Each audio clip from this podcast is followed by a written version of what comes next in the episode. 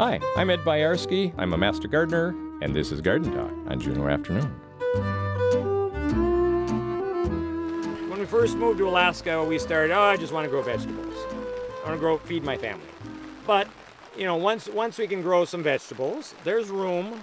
There's room for some flowers. Some are edible flowers, that's nice.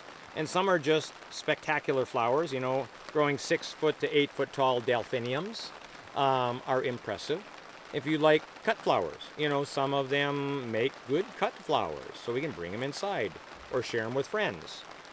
I'm growing lots of flowers because I can, it's shameless commerce. I can sell these to people. People want to buy flowers, but people want to buy vegetables too.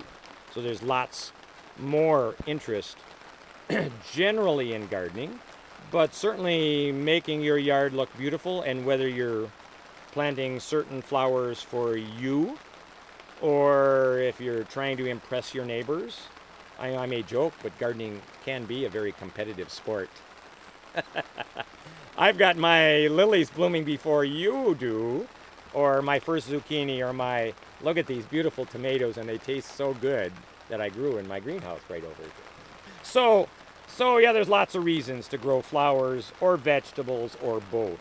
You can mix them in. I mean, you make your garden more beautiful by having rows of alternating rows. Some flowers might attract pollinating insects that you want to pollinate your fruit, perhaps. So again, there's different reasons why we, we do that stuff. Why grow lawns? We won't go there. Folks are walking around their neighborhoods, that which is what I kind of recommend to start with. Look at what other people are growing. Now, you don't maybe not necessarily want to grow exactly the same stuff, but you may have favorites. You, I may have favorites that we grew up with. I mean, I have a few, I have peonies from my parents back in Upper Michigan. I've got lilies that came from there also. So they've got a history, which means something to me. Some of the plants may have edible flowers, and we're growing plants that are going to tolerate our wet weather. So I'm trying, I've got hollyhocks here, which again are something that like hot, dry conditions. They grew nicely in the Midwest, where I grew up. Here in Juneau, we, they need to be almost against a sunny south-facing wall. I mean, to improve the odds for them to flower here. Some people may try to grow gladiolas. Again, my parents grew them. Gladiolas, a bulb that's you plant in the springtime, has beautiful flowers, great for cut flowers. Back there would start to bloom usually early August. Here in southeast Alaska or in Juneau, if we're lucky, they might bloom in mid September if we have a warm enough, dry enough summer. And other things like Siberian iris, which are, of course, related to our wild iris, they thrive here, make huge clumps of iris. They do well, you know, blues and whites and purples and other different colors. So they're really good choices. Columbines, there's, we have wild columbines here, the red and yellow ones.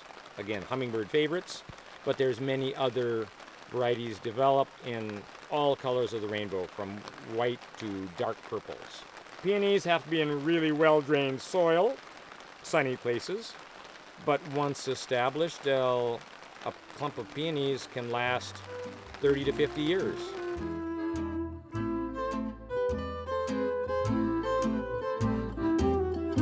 Garden Talk is produced by KTOO's Shelley Delaney. I'm your host, Ed Buyarski. If you have questions, please send them to me at edbuyarski at hotmail.com. You can also find us on the web at ktoo.org slash Juneau Afternoon. It's always gardening season in Juneau, at least in my neighborhood. Spring is coming.